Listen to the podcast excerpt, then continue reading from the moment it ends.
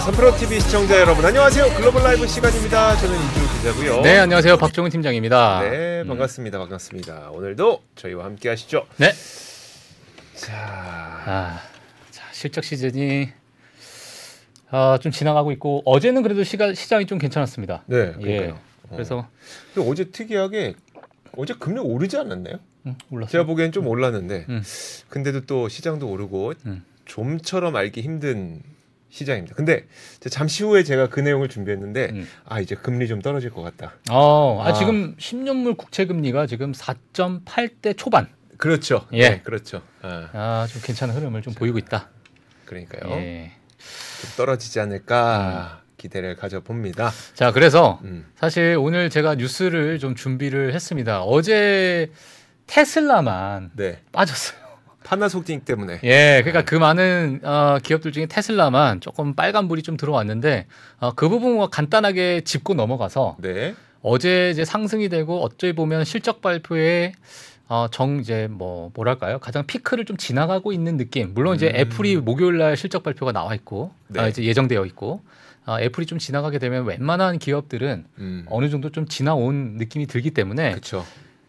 최근에 네. 다시 좀 상승론자의 의견이 나오고 있습니다. 아 그래요? 예, 어. 그래서 그러면 이제 상승론자의 의견이 어떤 의견들이 있는지 이 다섯 가지를 정리한 뉴스가 있어서 예. 아 제가 가지고 나왔는데 같이 한번 보도록 하겠습니다.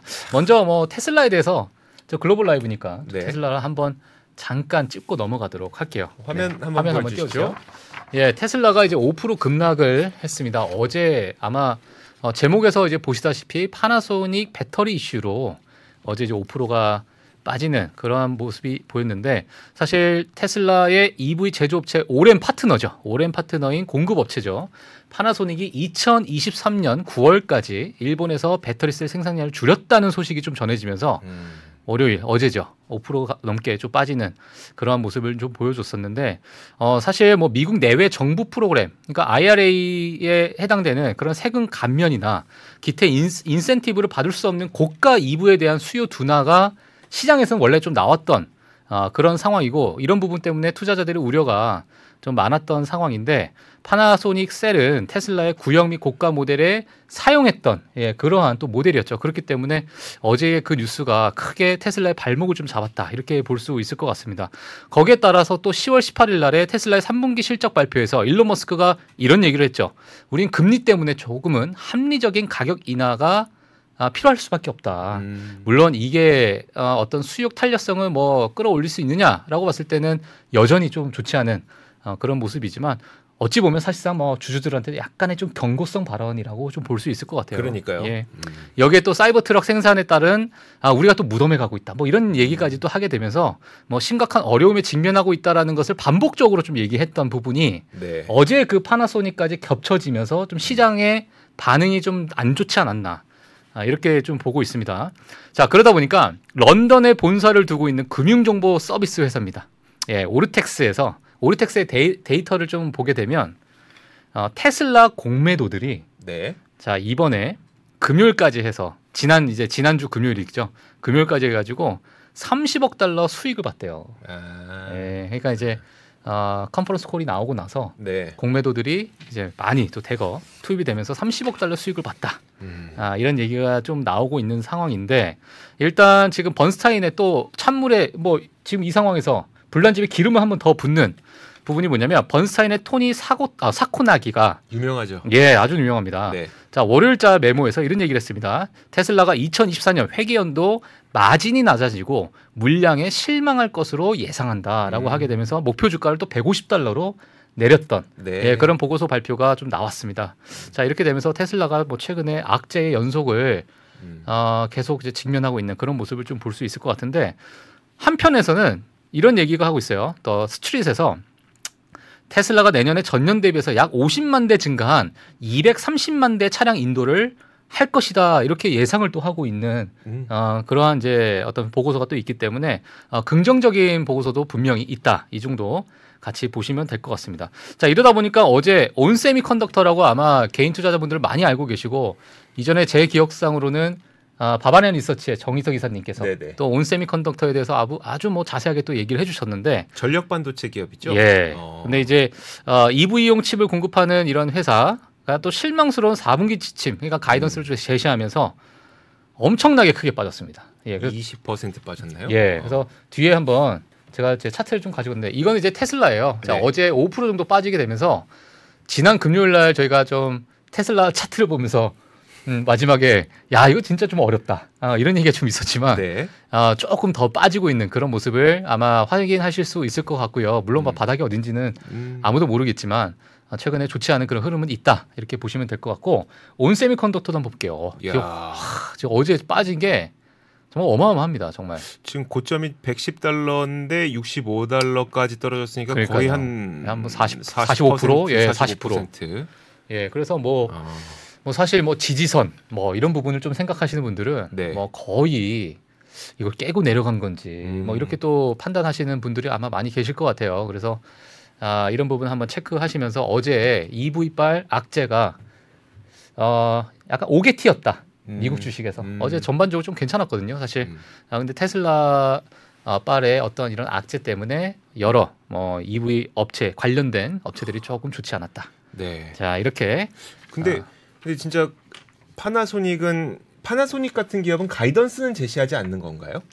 가이던스는 제시 안 했던 것 아, 같아요. 그래요? 예, 일단 9월 때까지 어, 어. 있었던 것을 음. 생산량을 줄였다 정도까지만 나왔기 때문에 음. 가이던스 한번 따, 따로 한번 찾아봐야 될 것 같습니다. 어쨌든 그러면 이제 전기차에 들어가는 배터리의 생산량을 줄였고 음, 그리고 온세미컨덕터는 이제 전기차에 들어가는 전력 반도체인데 전력 반도체의 4분기 생산이 되게 적을 거라고 얘기하고 3분기까지 아 그렇죠 4분기 그렇죠, 가이던스 안 좋다. 그랬으니까. 예 맞아요 맞아요. 그러면은 실제로 4분기 이제 4분기는 미리 전기차 업체들이 뭐 주문을 했을 거 아니에요. 그렇죠. 4분기 대고 주문하는 건 아니잖아요. 그렇죠. 미리 주문했을 텐데 예. 그 주문량이 많이 모자랐다는 거는 확실히 4분기에는 전기차가 음. 그렇게 많이 팔릴 기대감은 안 갖고 있다는 거는 분명한 그렇죠. 건가요? 근데 만약에 실적에 반영을 하려면 네. 내년에 있는 어떤 어, 물량을 음. 좀 끌어오는 음. 그런 계약이 어느 정도 성사되는지가.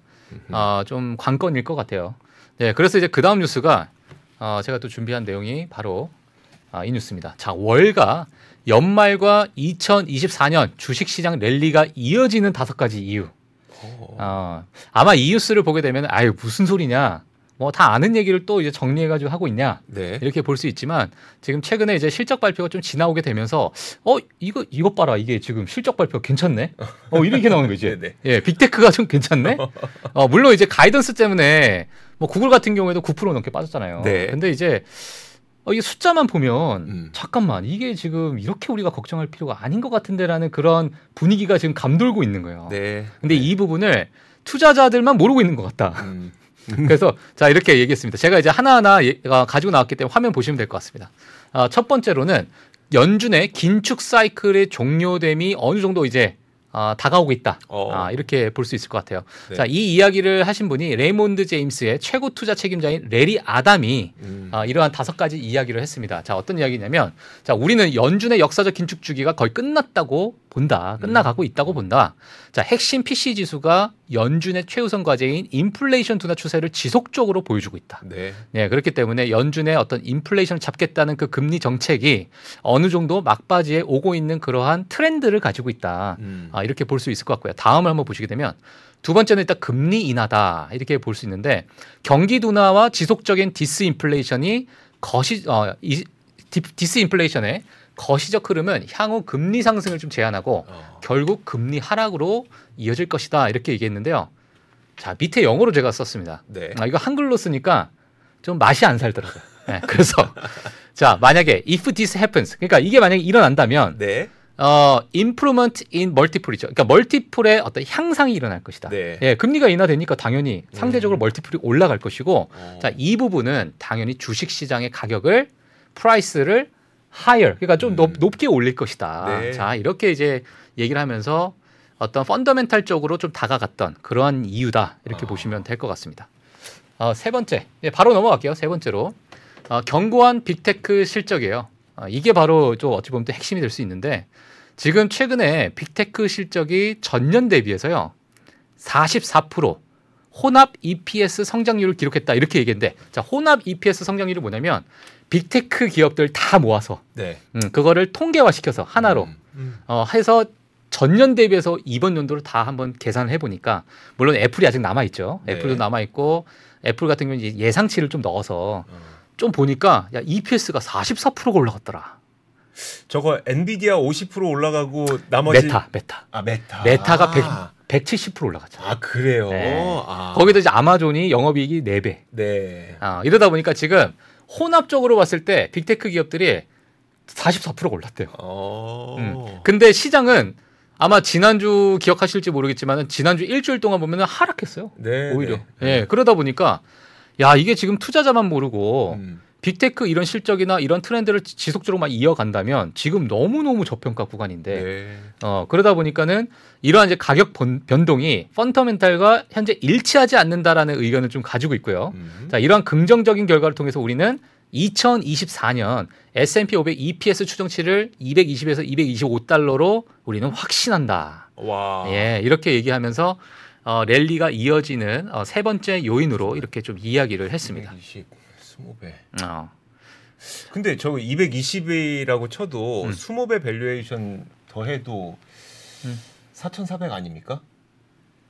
지금 그렇죠. 어. 지금 주가가 아, 근데 이제 이- 여기서 얘기하는 건 뭐냐면 220에서 225를 이거는 무조건 확신한다.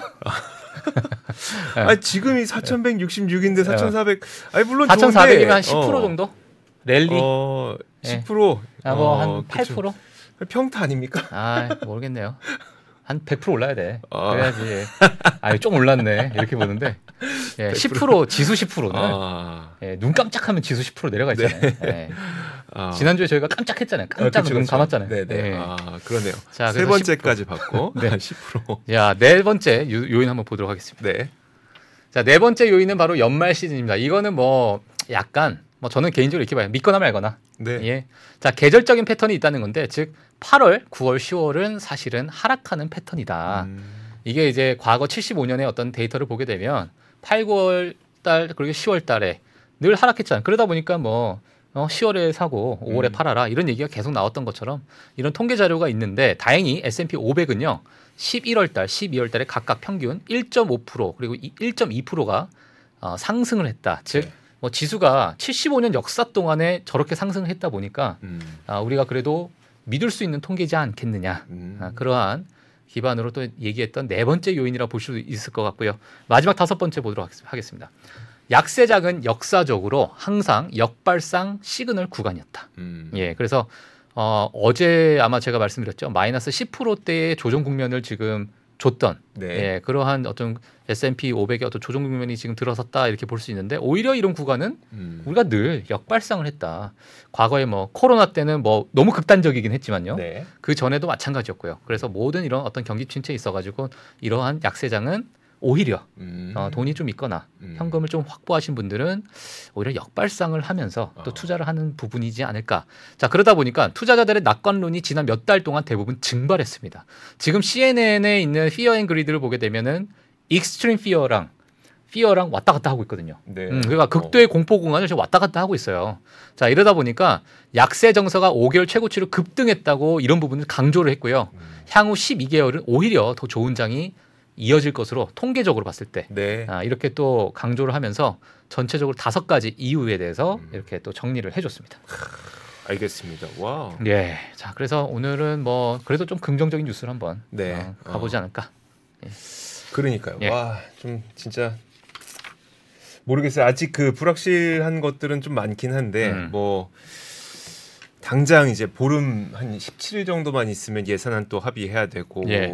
그다음에 선거 있고 음.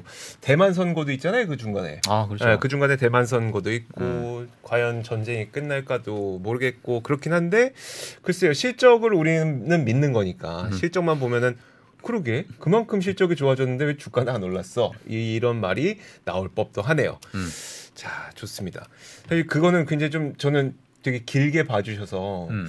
좀 길게 보시는 분들은 와 이걸 참고하면 참 좋겠다 싶은데 그렇죠. 단기적으로도 사실 뭔가 불확실성이 한 가지 정도는 사라지고 있는 게 아닐까 어, 라는 단기적으로. 생각이 예. 들어서 한번 이, 이 내용을 한번 준비해봤습니다. 음. 화면 함께 보시죠.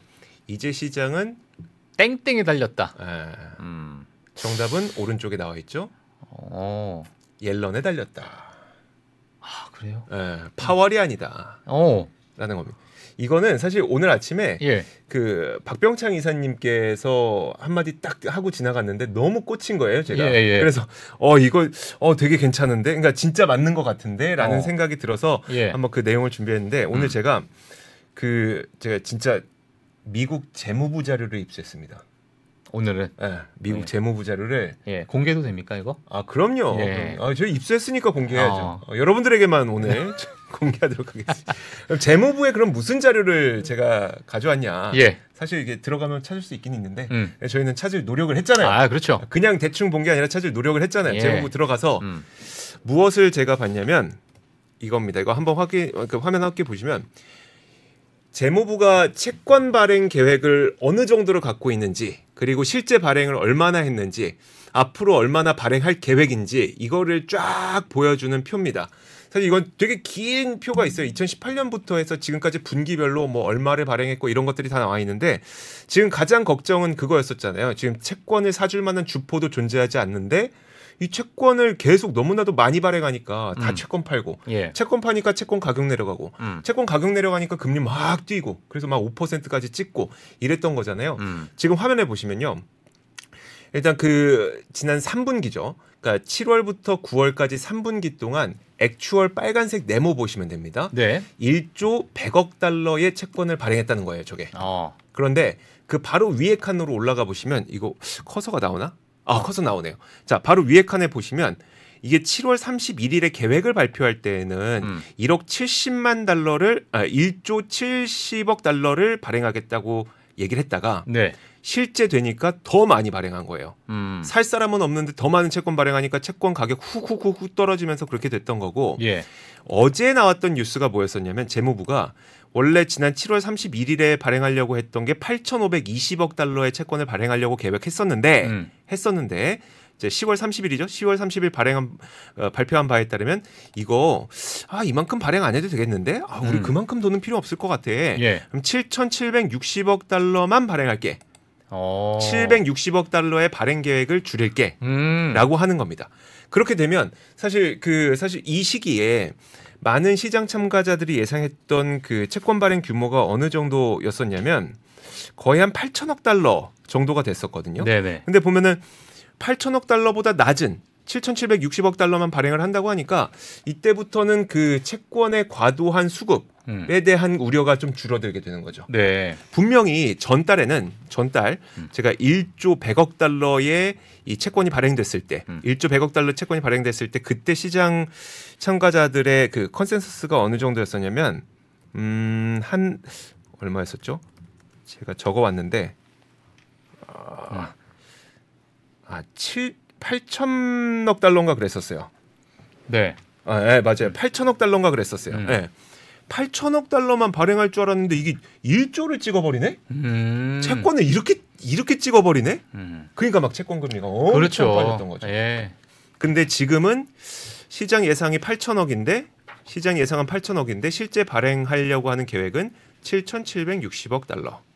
그러면 아좀 풀리겠구나. 음. 그래서 단기적으로 보면 그 그게 그리고 한 가지만 더 말씀드리면 사실 이 채권 발행이라고 하는 게 분기별로 봤을 때 그렇게 1조 달러를 넘는 일이 별로 없었어요. 음. 그래서 3분기 1조라고 하는 거는 거의 역사상 3분기에는 처음이고 아. 역사상 3분기에 1조 달러 발행한 건 처음이고 예. 그리고 제가 2018년까지 자료를 쭉 봤을 때 가장 많이 채권 발행이 있었던 때가 2조 7,530억 달러를 발행을 했었는데 음. 이때는 딱 2020년 2분기 음. 팬데믹 정점일 때 음. 그래서 그때 막 돈 풀어야 되고 하니까 그 그렇죠. 때 엄청 풀었잖아요. 그때가 2조 7,530억 달러. 그러니까 원래 채권이라고 하는 게 분기별로 한 700억 달러, 600억 달러 이 정도 발행하는 건데 음. 해 왔는데 갑자기 1조 달러 발행한다고 하고 갑자기 800억 달러, 8천억 달러 발행한다고 하고 음. 하니까 이게 막 시장에 막 난, 난리가 났었던 거죠. 예. 그렇다고 뭐 그러면 앞으로 계속 떨어지냐? 사실 그건 아닌 게 다시 한번 보시면 이제 내년 1분기 내년 1분기가 다시 올라가네요 또. 8,160억 달러 정도의 채권 발행을 예상을 하고 있어요. 음. 이것도 상당히 많은 물량이긴 해요. 예, 예. 왜냐하면 지금 시장에서 예상하기로는 JP 모건에서도 거의 7천억 달러 미만을 좀 바라보고 있거든요. 네. 시장 예상보다 많은 물량이기 때문에 이것도 음. 다소 부담이 되는데 예. 근데 지금 보신 것처럼 만약에 채권 발행 물량을 기존에 계획했던 것보다 다소 줄이게 된다. 그러면 금리와 채권 시장에 대한 불안감이 다소 줄어들 수 있는 거잖아요. 네. 그것이 시장을 살릴 수 있는 거잖아요. 네, 네. 그렇다 보니까 제가 아 그럼 이제 채권 발행을 얼마나 할지는 결국 재무부가 결정할 거고 음. 재무부의 수장 장관은 옐런이니 예. 이제 시장은 옐런에게 아. 달, 렸구나라는 얘기를 어. 그래서 야, 저 내년까지 내려가면 더 좋은데. 금상첨화인데. 그렇죠 예. 내년 것까지도 좀 줄이게 되면 예. 어 나쁘지 않겠죠 나쁘지 아, 않겠죠 시장에서 어느 정도 좀 소화를 음. 해 주길 바라야겠죠, 뭐. 아 근데 소화할 사람이 있을까요 그러니까요. 어, 좀. 중국하고 일본하고 뭐 이런 걸 사줘야 되는데 음. 그쵸 너무 많이 쓰죠 음. 진짜 너무 많이 씁니다 그러니까요. 네. 자 재무부 자료를 제가 입수해서 음. 채권도 오르고 있는데. 아, 조만간 소주값도 오를 예정입니다. 오르죠. 아, 네. 요즘에 얼마 소주 얼마죠? 요즘에 어디 가면은 강남에서는 네. 엄청 비싸죠. 어, 레스토랑 비싸고 네. 뭐 일반 뭐 5천 원, 6천 원? 아, 7% 올린다고 하니까 네. 이제 뭐 한 7천 원 시대가 오지 않을까. 7천 원 하겠죠. 예. 어, 참, 좋습니다. 아, 저 같은 서민은 이제 금주해야 됩니다. 이제. 건강해질 것 같아. 나라에서 제 건강을 챙겨 챙겨주고 있어요. 그러니까 그러니까 나라에서 예, 아. 예.